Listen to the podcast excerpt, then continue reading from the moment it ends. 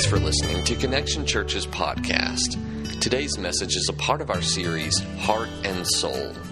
In this series, we learn that as the body of Christ, we are united around one message, bound by something greater than ourselves.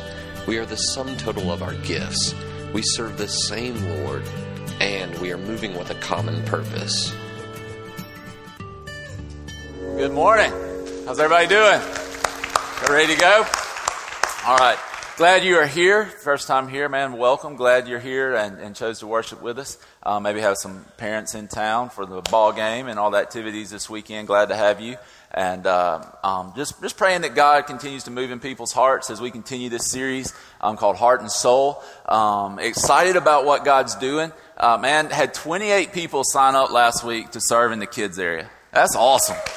That is awesome. And so thank you thank you for doing that. We want to minister to these kids and love on them. Thank you for stepping up. And, and listen, if you want to step up and serve in that area still, go see our, our folks at Next Steps. Let them know that you want to serve in that area. Um, you want to serve somewhere else, come on, man, and, and join us, man. It is a lot of fun. We're having a blast seeing what God's doing. And so we want to invite you to be a part of that. Um, as we continue to look at this series, um, Heart and Soul is what we call the members here of Connection Church who decided to make Connection Church their home. It, uh, it basically means that, that we're united around one message, the gospel, that we're bound together by something bigger than ourselves, the Holy Spirit. Listen, that, that uh, we're the sum total of our parts and our giftings, not about one person, but about the body of Christ, that we're united around a, a common purpose and mission of connecting unbelievers to God and believers to each other. That's what it is to be heart and soul. It's awesome to know that you have people who have your back. Every morning before I, I preach, I go back there and, and members of our prayer team, they pray for me. And, and, they usually pray, one of them at least will say, let him know that, uh, that we've got his back. And that's huge, man. When you come out here and you're talking about the gospel and, and, and saying what God puts on your heart, it's awesome to know that there are people who have your back and that we're united in this thing together to see God do something incredible that only He could do.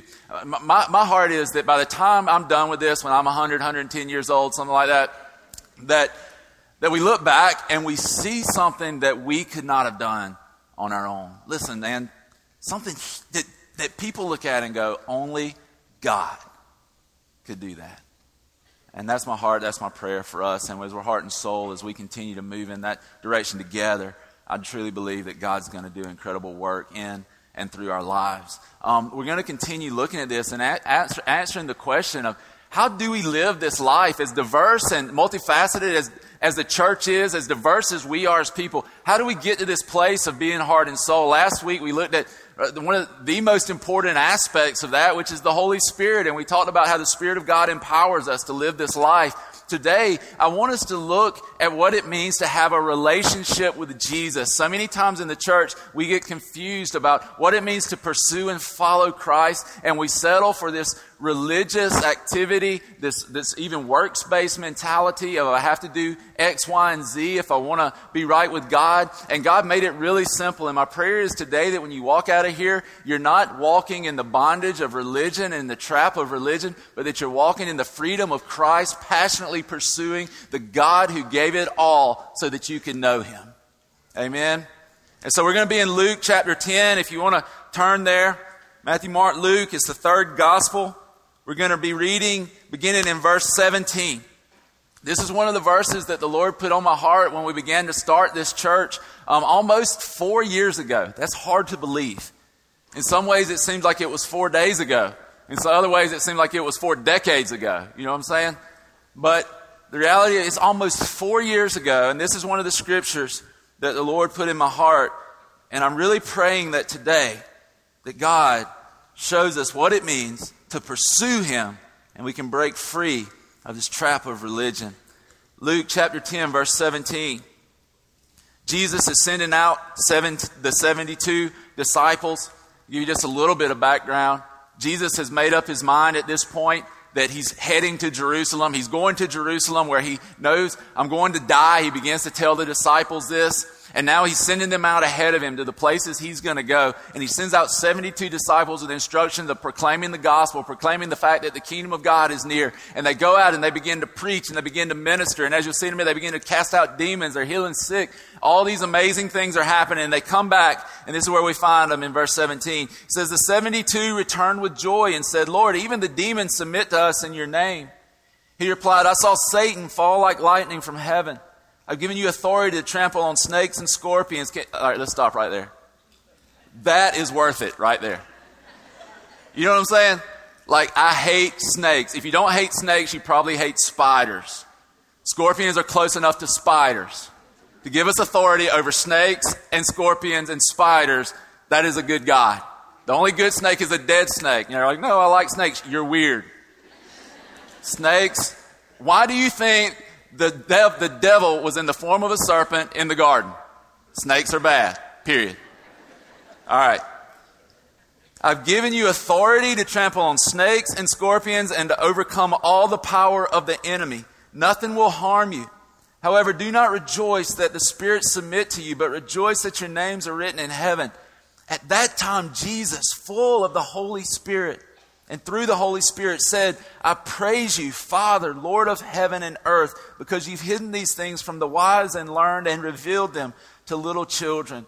Yes, Father, for this was your good pleasure. Let's pray, Lord.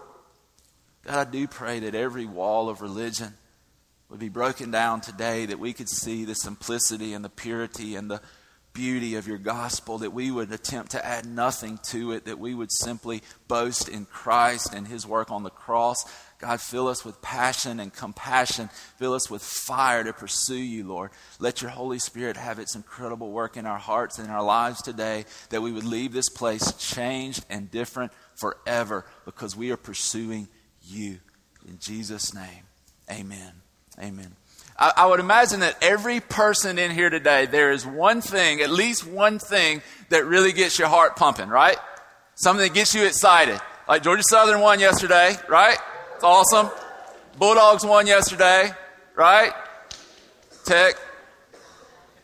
Wah, wah, wah. You know what I'm saying? Sorry. We yeah, still love the Yellow Jackets, only because they're from Georgia.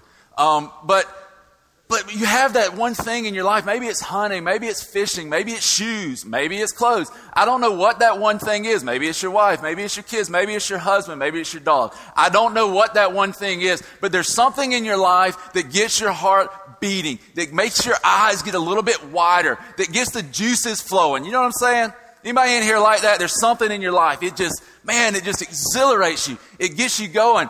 And the other day, it's, a couple of Saturdays ago, um, both of our boys had football games. Love football, love sports. And uh, Dake, my oldest, played at nine. Jackson, my, my middle son, who's six, played at 11. Um, before I tell you this story, I kind of need to set it up. Dake and Jackson are kind of like Esau and Jacob. All right? Anybody familiar with the story of Esau and Jacob?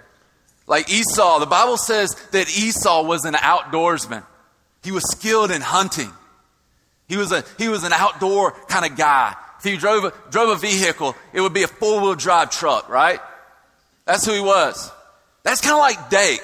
The Bible also says that Esau was red and hairy. We're praying that that part of Esau does not take over Dake's life. But he loves the outdoor. He loves those kind of things. Jacob, on the other hand, it says that he liked to be around the tents.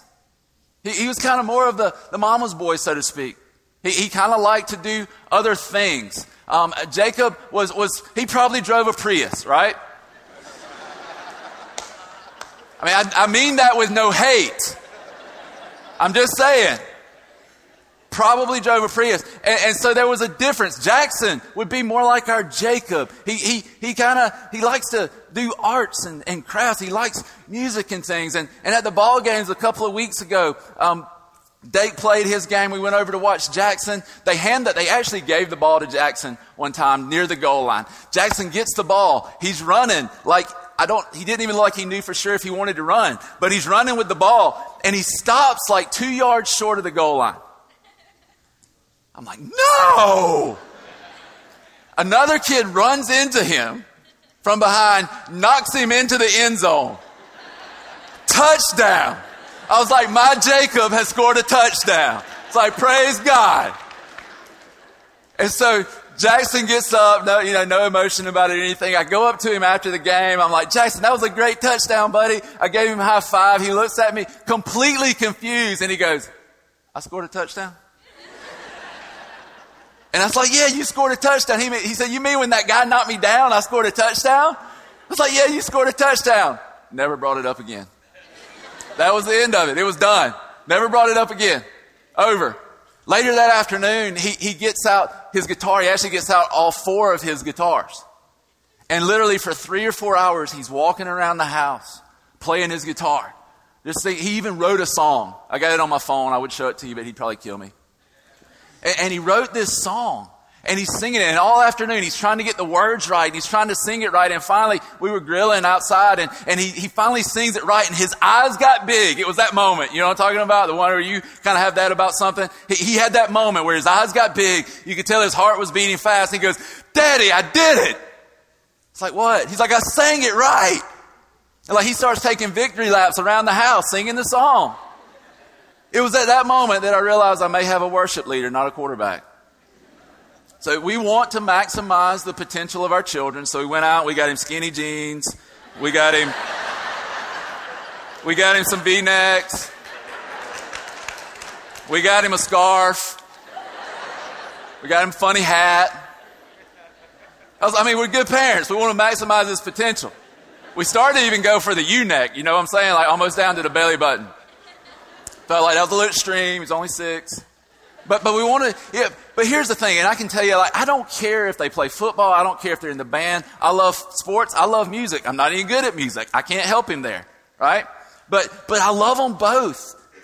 But, but, but one gets excited about football. One gets excited about music. I like both of them. I don't care what they do. But the thing that I want them to realize at some point in their life is that none of that is going to satisfy them permanently. Just like football, just like shoes, just like um, hunting, just like fishing, just like shopping, just like clothes. It never seems to satisfy us permanently, does it? Like you can go shopping, ladies, and once you've been and you've bought all the stuff that you had on your list that day or that you really wanted or that you just happened to see and it was a really good deal, so you got it. Once you got it all, you, you didn't come home and go, Well, I never need to do that again. I am I'm cured. My desire for shopping is done. Same thing hunting. You go out, you kill a deer, poor deer munching on leaves, been feeding it corn, comes up to get some corn. you shoot him. It's awesome. I gotta admit, it's awesome. But but you never go like, man, I'm done. I, I, don't have to do that anymore because the reality of it is, guys, listen, that those things can't satisfy us for very long. They're things that get our, our heart beating fast. They're things that make our eyes get a little bit bigger and we get excited. And the funny thing is, as we read this in Luke chapter 10, verse 17, the reality of it is that's what the disciples were doing. They had gone out on this mission trip, right? They went out on a mission trip. They come back. They've been preparing the way for Jesus to go as he's going to Jerusalem to preach the coming of the kingdom. And they come back. Their eyes are big. Their heart's pumping. And they're like, Jesus, even the demons obey us. It is awesome. It'd be pretty cool if demons obeyed you, wouldn't it? I mean, some of us just want our kids to obey, much less demons. Sometimes we think they have demons. But it'd be awesome. And, and so they come back and they're pumped and they've seen this, this manifestation of the power of God and they're so excited and they're so pumped up. But Jesus looks at them and he says, Listen, guys, understand this. I saw Satan fall from heaven like lightning. That'd be pretty cool. Talking about fireworks. I saw him fall from heaven. I've given you authority over snakes and scorpions. I've given you, in other words, I've given you authority over all kinds of evil. Everything in the world that, that's evil, I've given you authority. But listen to me, guys. Do not rejoice that the demons obey you, but rejoice in the fact that your name is written in heaven.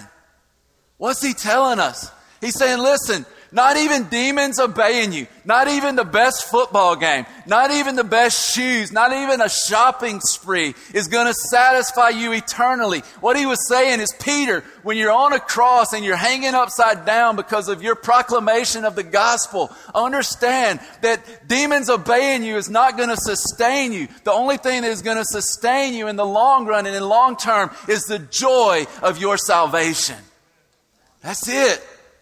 The only thing that is going to satisfy you is the joy of your salvation. When the Lord put the scripture on my heart starting the church, He spoke to my heart. He spoke to me very clearly. And He said, Understand this. If you find your joy in the ministry, it will be forever an emotional roller coaster that you ride from the day you start to the day you end. But if you will find your joy in me and in your salvation, then you can go on the most incredible journey of your life. Let's be real honest before we get started into this thing. Listen.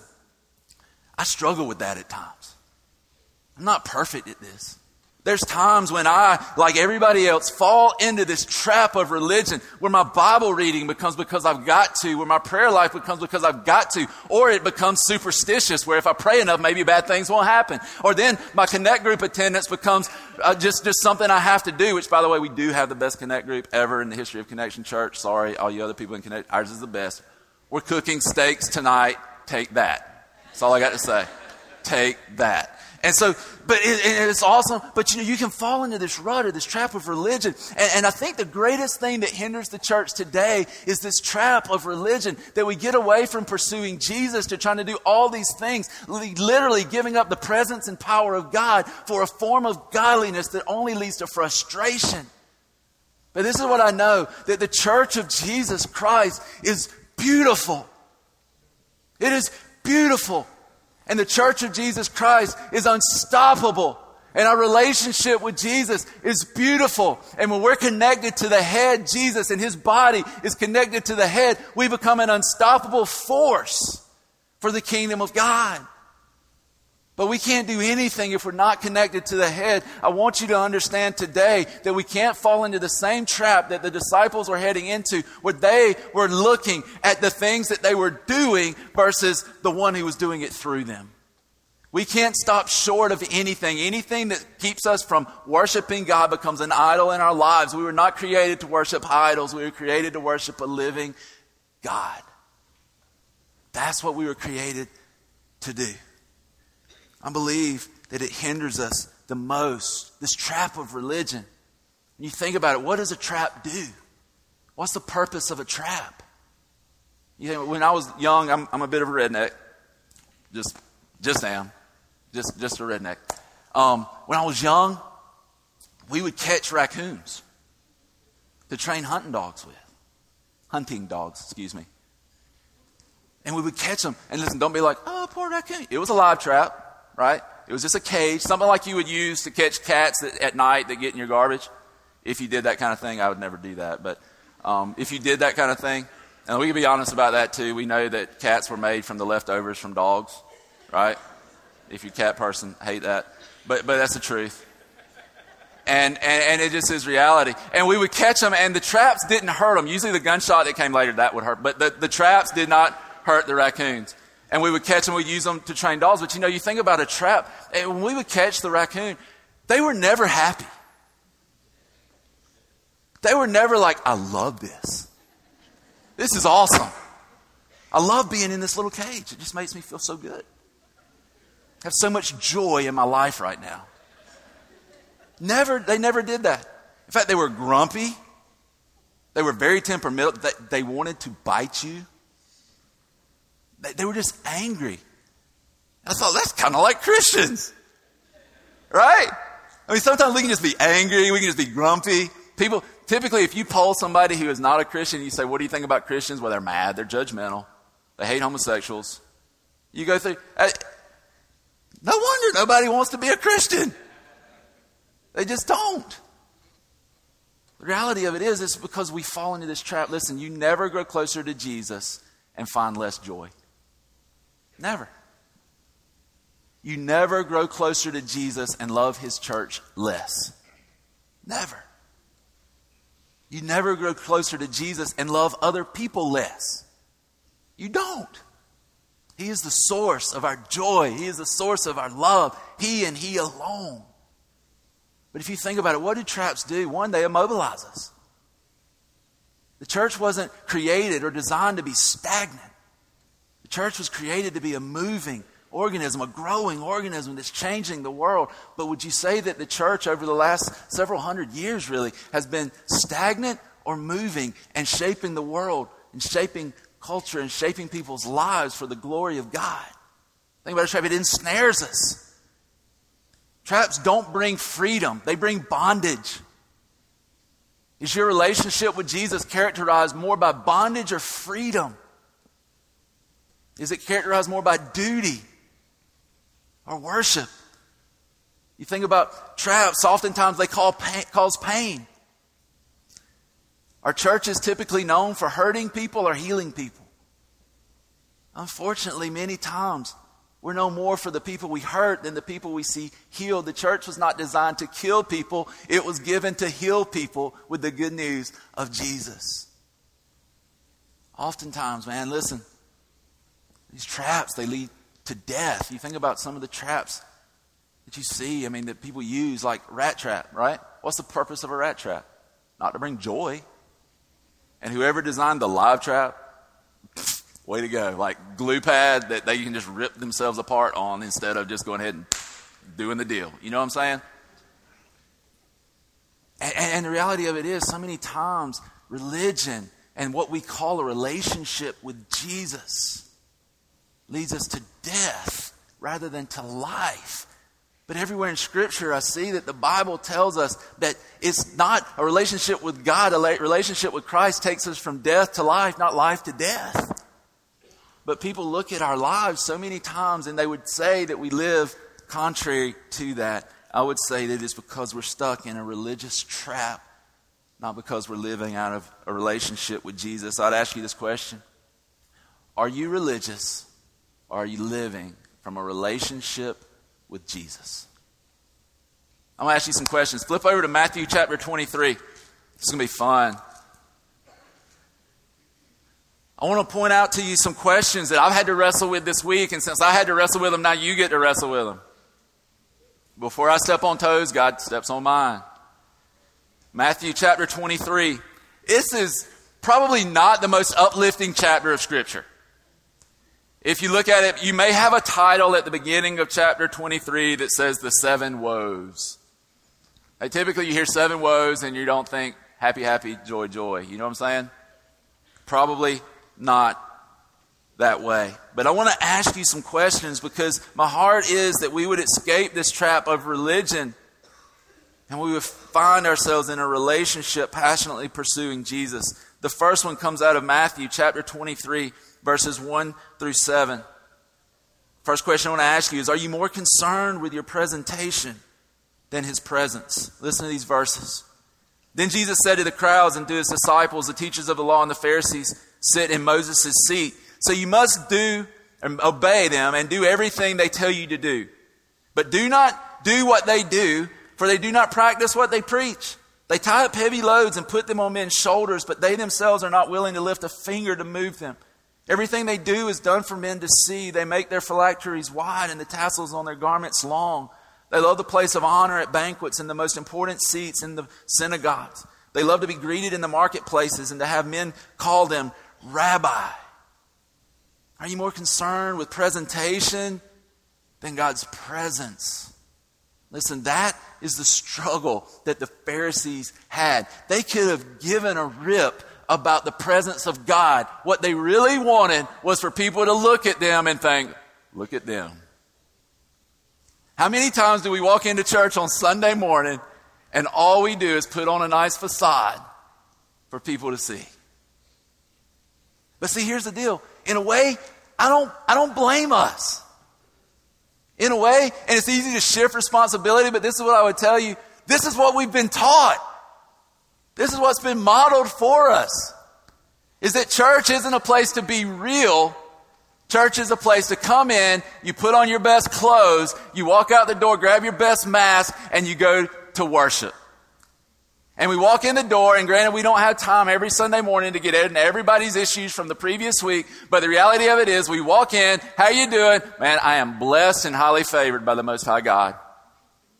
And you just cuss your wife out, you just beat your kids, work's going terrible, you're stressed to the max, but we walk in and we put on a facade that says everything is great. Why? We care much more about our appearance and about our presentation than we care about being in God's presence. We need to change that church. We need to get to a place where we understand that if I will become real with God, if I'll find some people in my life that I let down that mask, if I can come to a place and listen, church, if, if we can't be a place where people can be, it's okay not to be okay, we suck as a church. We, we, we, we need to be better than that. We need to be a place where people know it's okay to not be okay. It's okay to have issues. Because this is the thing I know every person sitting in here this morning has issues, period. And God's working on all of us. He's changing all of our hearts. If we are in Christ and we are pursuing Christ, He's changing our hearts. Are we willing to become real? Are we willing to care more about being in God's presence than we care about what people think about us? Jesus gave them that warning in Luke 10 17 through 21. He says, Listen, guys, listen, understand this. What you do for me is not what gets your name written in heaven. I don't care if the demons obey you. But do you know me? Matthew chapter 7, Jesus gives the same warning. He says, Listen, many will me, many will me, many will me. Many will come to me on that day and they will say, Lord, Lord. But he looks at him and he says, Get away from me. I don't know you. It doesn't say a handful, it says many will come. The question and what secures our salvation is not, What have I done for God?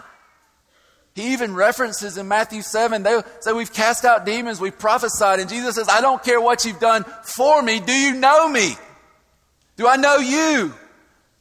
Did you live a life pursuing me because you know me? Because here's the reality if we know him, we can't help but pursue him. We've tasted that the Lord is good. There's something in us that craves him more and more. I would ask you, is that you today that you cleaned up pretty well on the outside, but on the inside you are hollow? Are you pursuing Jesus? Has Jesus touched your heart and changed your life? Are you pursuing hard after him? At that same scripture, the second question I would ask you is Can you say, Follow me as I follow Christ? In verse 3, he said, Don't do what they do, just do what they say. All right? Don't do what they do, just do what they say. Because they, they don't do what they say. Can we say, Follow me as I follow Christ. And listen, nobody's perfect in here. The wrong thing to say would be, look at me, live like me, because I have reached the climax of perfection. And no one is as good as I am. No one's there.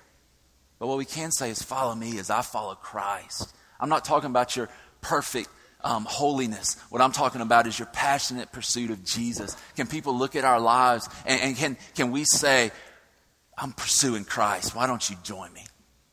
Why don't you come with me? This is the greatest journey I've ever been on. Why don't you come with me? The third question I'd ask you is your life drawing people toward Jesus or hindering them from coming to him? Listen to verses 13 through 15.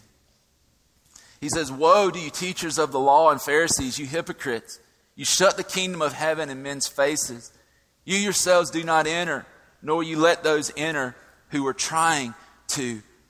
Is our life a life that's attractive to other people? Do people look at our lives and because of our pursuit of Jesus, they look at it and they go, I'd kind of like to have what they have. Some of y'all been to parties and you've seen somebody like running around with a lampshade on their head. I'm like, I want what they had. Whatever, whatever that is. You know what I'm saying? But people would look at our lives and they would see the joy in our lives. And they would say, I want what they have. And then they see the pursuit of our lives is following Christ. It is the number one thing that we're pursuing in our lives. And they want to join the journey. Is your life drawing people closer to Jesus or hindering them from coming to him. 1 Peter 3:15 says that we should be ready to give an answer for the hope that we have. We should be ready to tell people why we have such great hope. Here's the thing that I would like to ask, is anybody asking us? Is anybody saying, "Would you explain the hope that you have?" Or coming to us and wondering what's different about our lives because this is the thing I know the normal Christian life is different. It's changed. There's something different about our lives that make people want to have what we have. Fourth question I would ask you Do you rationalize things to justify your behavior? Matthew 23, 16 through 22. He says, Woe to you, blind gods! You say, if anyone swears by the temple, it means nothing. But if anyone swears by the gold of the temple, he is bound by his oath. You blind fools, which is greater, the gold or the temple that makes the gold sacred?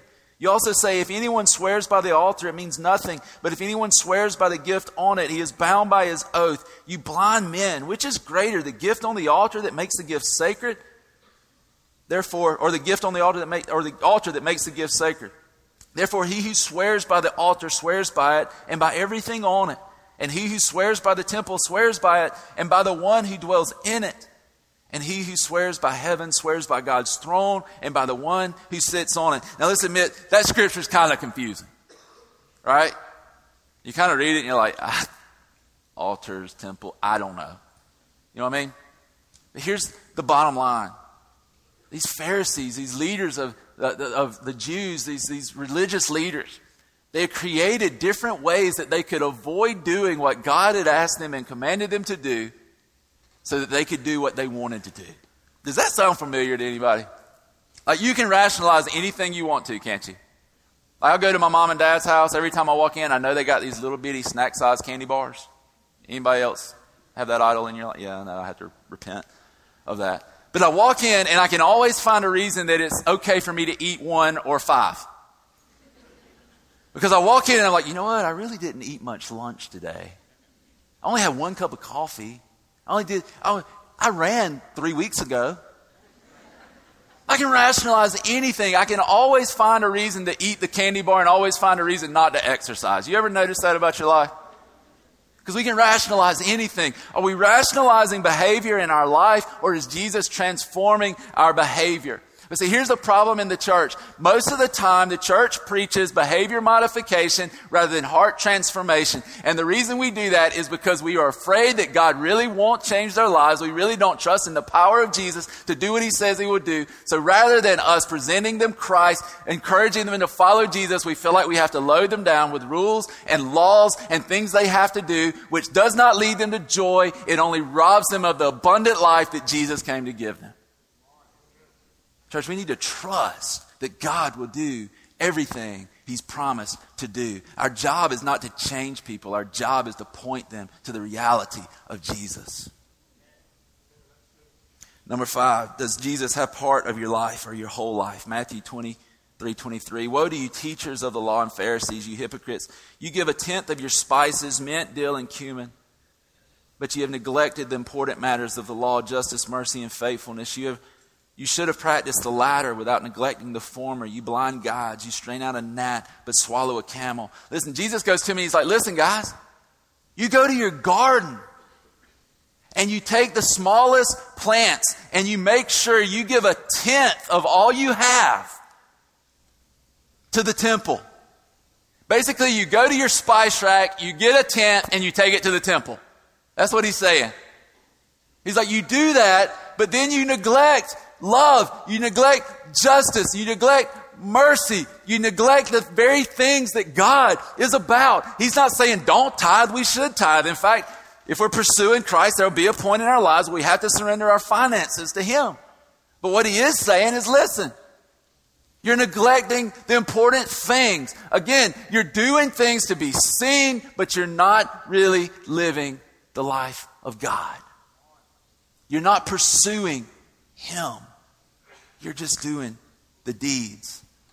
You're just trying to present yourself to people in a good light.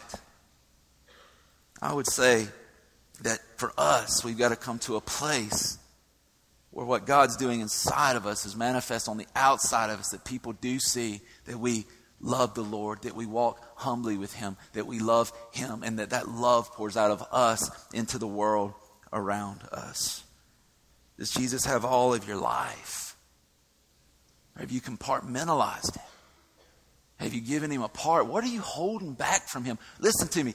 Listen. What is it today that you're holding on to that you refuse to give to God because at the core of it, you don't believe that if I trust God with this, it'll be best for me. The reason we compartmentalize Him is because we believe we can do a better job than He can. He didn't die to have an hour and 15 minutes on Sunday morning. He died for us to be reconciled to the Father so that we could be consumed by the holy fire, which is God, and we could live a life for Him. Does He have your whole life? Or does He just have part of it? Number six, have you worked harder on the inside than the outside? Listen to these verses. Matthew 23, 25 to 26. Woe to you, teachers of the law and Pharisees, you hypocrites! You clean the outside of the cup and dish, but inside they're full of greed and self indulgence. Blind Pharisee, first clean the inside of the cup and the dish, and then the outside will be clean also. Have you worked harder on the, in, on the outside than on the inside? Have you clung to religion? Have you, have you tried to clean yourself up? Have you tried to make yourself presentable? But on the inside, it's still dirty, it's still filthy. The Bible tells us that our salvation, that we should work it out with fear and trembling. It says salvation is worked out. We don't work our salvation in. You can't. You can't do enough good to be saved. But when you come to Christ and you say, God, I am a jacked up mess, then He comes into your life. He cleans you by His perfection, not your own. He did the work for you on the cross. He gives you righteousness. And He says, now that you're righteous, I will inhabit you and I will work my character and my holiness out of you from the inside out. Too many of us are trying to work from the outside in. It doesn't work like that. Are you working harder on the outside? So listen, who are we trying to please? Who are we trying to fool? So many of us, we're surrounded by Christian friends and we think, well, if I really act like I really want to act, then they're going to really think like, that is a pagan. Who cares? Are we more interested in, in, in, pleasing the people inside these walls? Are we more interested in showing the reality of Jesus to those outside the walls? Who gives a rip? Who really cares? If God's for you, who gives a crap who's against you? Who cares? Don't live your life to try to please religious people. You can't do a work for God and please religious people. Case in point, Jesus. He lived for God. He ticked off every religious person there was. But because of him, we are saved. Those of us who put our faith in him, we are going to heaven. We're going to spend eternity with him. Our sins have been forgiven. I don't care what anybody else thinks. Live for him. Just live for him. That's all it is. Pursue the one that paid the price for you. The last one, number seven, are you more alive on the outside than on the inside? I mean, honestly, are you more alive on the outside than you are on the inside? Listen to these scriptures in verse 27 through 28. Woe to you, teachers of the law and Pharisees, you hypocrites! You're white, like whitewashed tombs, which look beautiful on the outside, but on the inside are full of dead men's bones and everything unclean. In the same way, on the outside you appear to people as righteous, but on the inside you are full of hypocrisy and wickedness. Are you more alive on the outside or on the inside?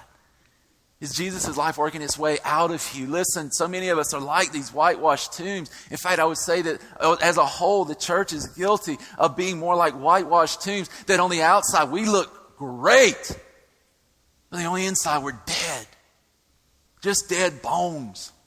Are you alive? Are you, are you living or are you just existing?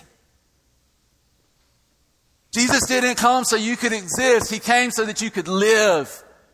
But we only find that in Him, not through going through religious motions. It is in Him and in a pursuit of Him. And my prayer is that your eyes and your heart would be opened to this. This is what I know. I know some of you in here today, you are looking for an exit, you are looking for an escape because in truth and in reality, you're dead on the inside.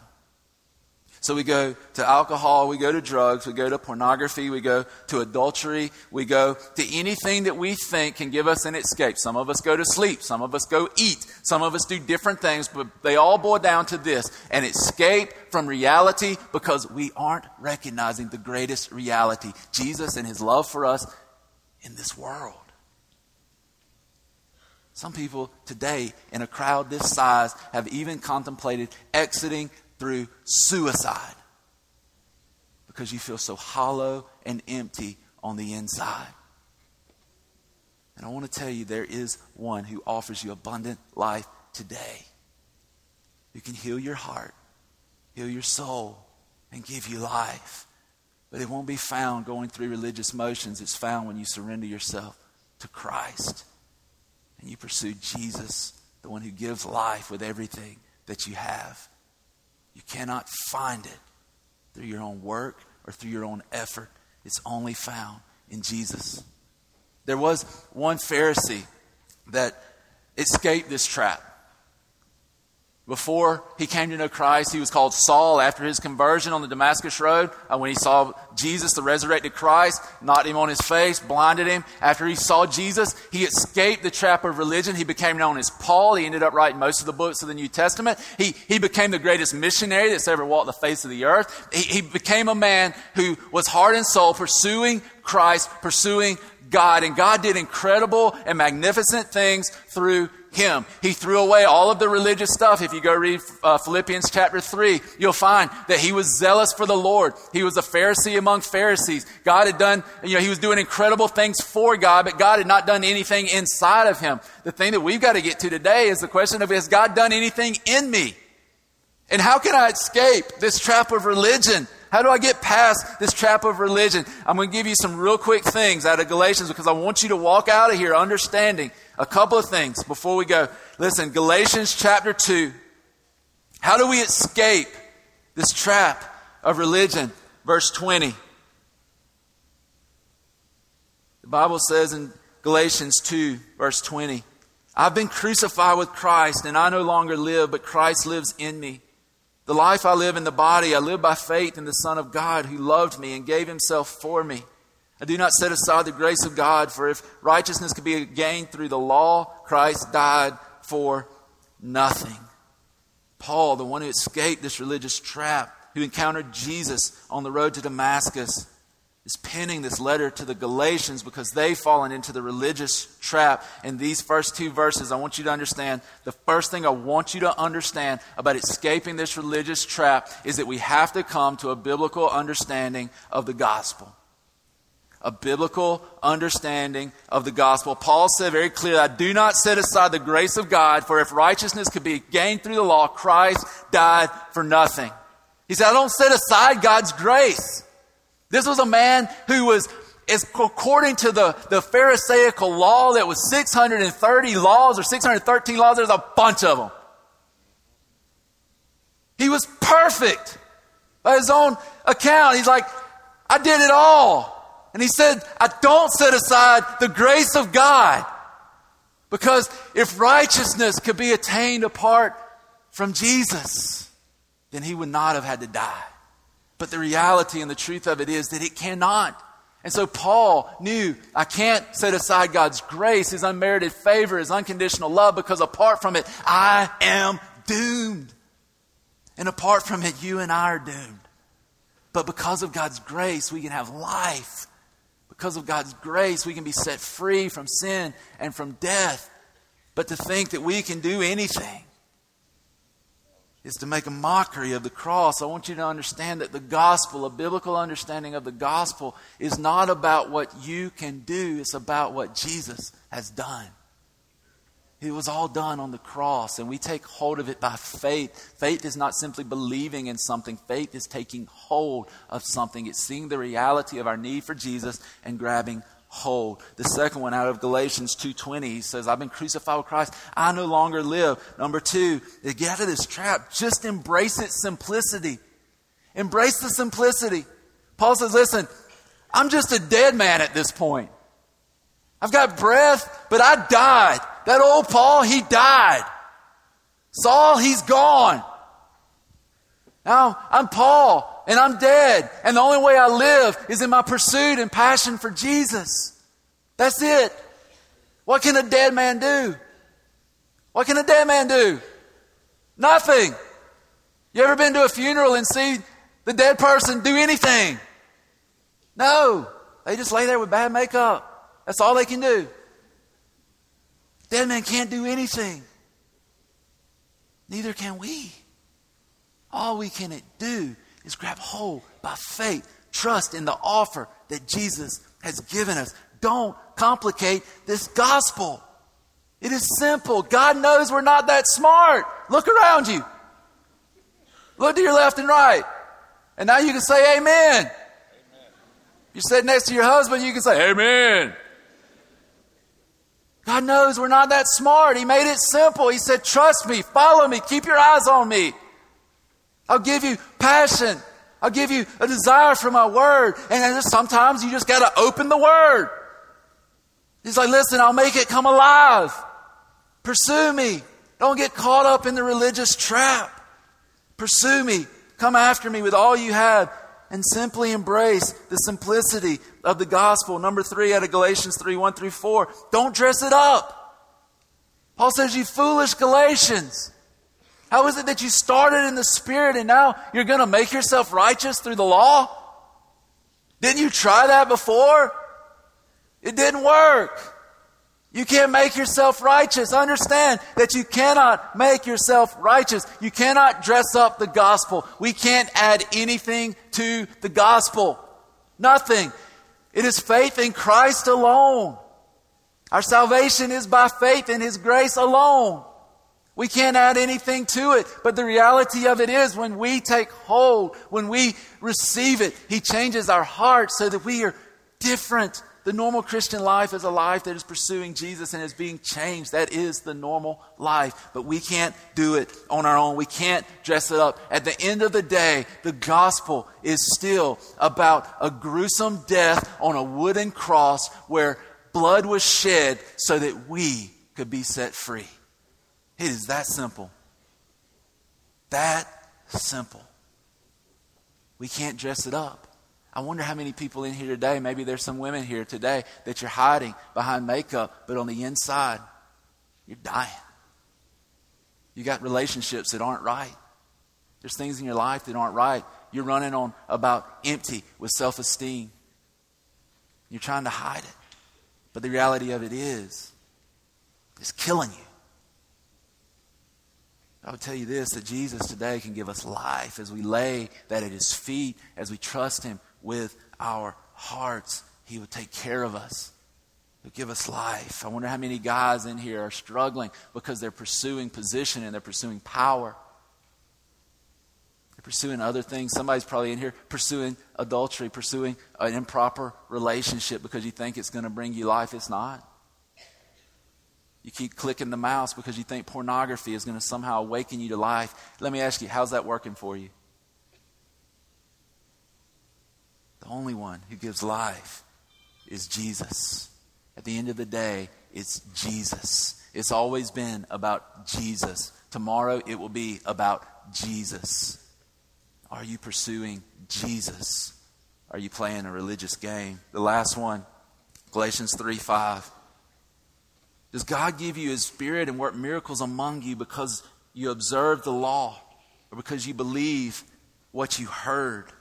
The last one I would tell you is trust the power of God's grace. His grace is sufficient. His grace will work mightily in you. Religious religion will give us this hope that it can do something for us, but in the end it leads to frustration. God's grace is the power of God to set us free to live for Him. And Paul says, listen, was miracle, were miracles done among you by the power of the Spirit or because you obeyed the law? Of course, the answer is by the power of the Spirit. And his point is, why are you going back to something that is dead and can do nothing in your life? When in reality, the Spirit of God the only thing that's able to empower us to overcome sin, to overcome death. What are we trusting in? Are we trusting, are we truly trusting in Christ? I was thinking about this this week. You know, it's awesome. Jesus healed blind eyes. Is that a miracle? Yes. Jesus made lame people walk. Is that a miracle? Yes. Jesus did all kind of healings of diseases. Is that a miracle? Yes. But I would tell you this I believe the greatest miracle is God being able to take a selfish human being and give them love for somebody else. The greatest miracle is that God can take a dead person like you and like I and give us life through His Spirit so that we find new life in Him. That's the greatest miracle. The greatest miracle is the resurrection of dead people. And if you are in Christ and that's what you experience, and that raises us up to worship, that raises us up to gratitude, that keeps us from living in condemnation because we recognize that Jesus has bridged the gap between us and God, and it causes us to well up in worship and praise of our Savior and in pursuit of Him, not in pursuit of relationships. This is what I don't have to be a prophet to know this. I don't have to take a poll to know this. I know this simply because there's probably 700 people in here right now. There are a lot of people in here who are caught in a trap of religion. There's no joy in your life. And you're doing the right things, but you're existing, not living. Jesus promised in John 10:10 10, 10, that he, he came to give us life and give it abundantly. My question is what's holding you back from experiencing that? Don't let religion, don't, listen, it doesn't matter how many Sunday schools you've been to, it doesn't matter how many worship services you've been to, how many connect groups you've been to, who or what are you pursuing? Because if it is not Jesus, it is empty and hollow and will leave you the same way. Everybody in here, you're in one of three places. Number one, you're pursuing Christ. And your life is filled with joy, it's filled with passion for Him. You're running after Him. And your eyes are fixed on Christ, and that's who you're pursuing. And that is awesome. My encouragement to you is don't take your eyes off Jesus. There are other people in here today. You're dying. You are absolutely dying. And it's because you have pursued religion. And your Bible reading has become about just doing what you feel like you have to do so you don't feel guilty. Your prayer life has become superstitious, hoping that nothing bad will happen. Listen, you're, if you're in a small group, your connect group, or whatever it may be, listen, just do it because you got to. Are you pursuing Christ? That's why we do these. It's pursuit. It's chasing after Him. It's like courting your wife or being passionate pursuit of your husband.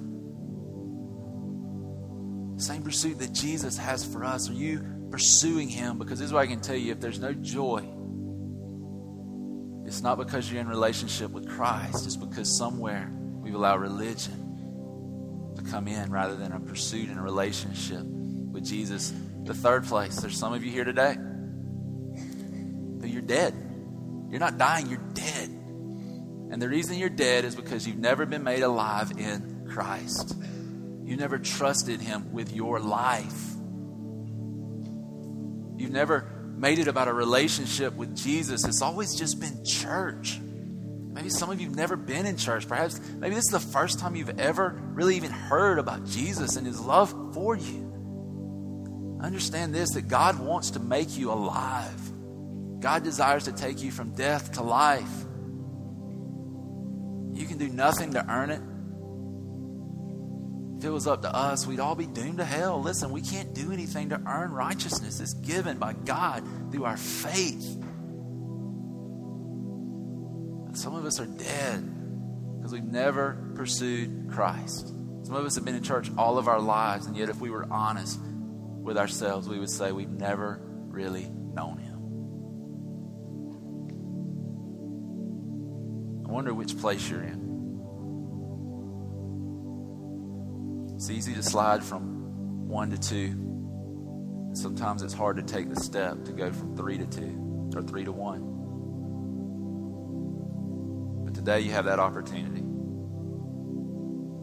we're going to close the service today, but I'm just going to ask you, point blank, lights up, everybody looking around. In front of the church, can we be honest this morning and say that you find yourself in number two or number three? Either you're dying or you're dead.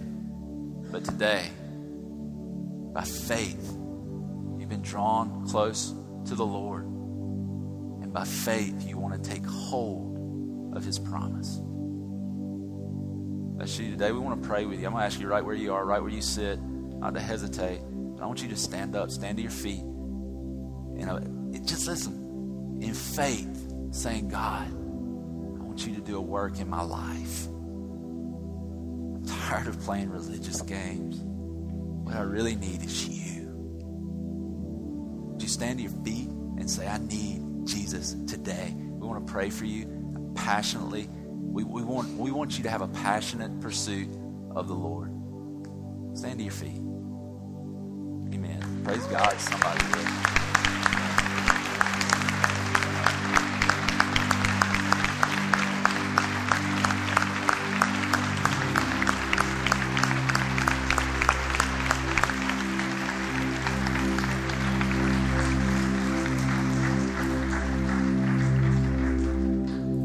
You know, here's the deal, guys. It's 1206. I'm going to press on this just a little bit harder. Right now, you need to be rebuked. Because the reality is, you know that you ought to be on your feet right now. Saying, God, I need you. I don't care what the people think about me. I don't care what they think. I need you. If we are not willing to proclaim that in this building, how in the heck will we ever proclaim it out there? So here it goes. Stand to your feet. If you, hey, thank you. Amen.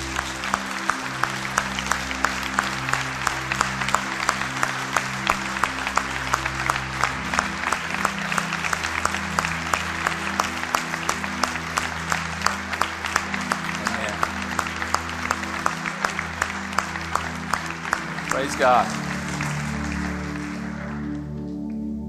kill anybody. In fact, I believe it'll bring you life. Listen, this is what I'm going to ask you to do. Listen, just uh, right now, just go. Just walk out the back doors. Listen, the people that you're with, they'll, they'll they will find you. We're not going to take you away from here, but I'm going to ask you right now, just go. Just walk out there. There are people who are going to pray with you. There are people who are going to minister to you who want to just pray with you. Let them pray for you and trust and pursue Christ. Just walk out there People are going to pray. I promise you, it'll be worth your time. Some of our prayer folks, maybe you, you weren't on duty today. Will you go out there and pray for, for pray for them? Help pray for those guys and girls. Praise God.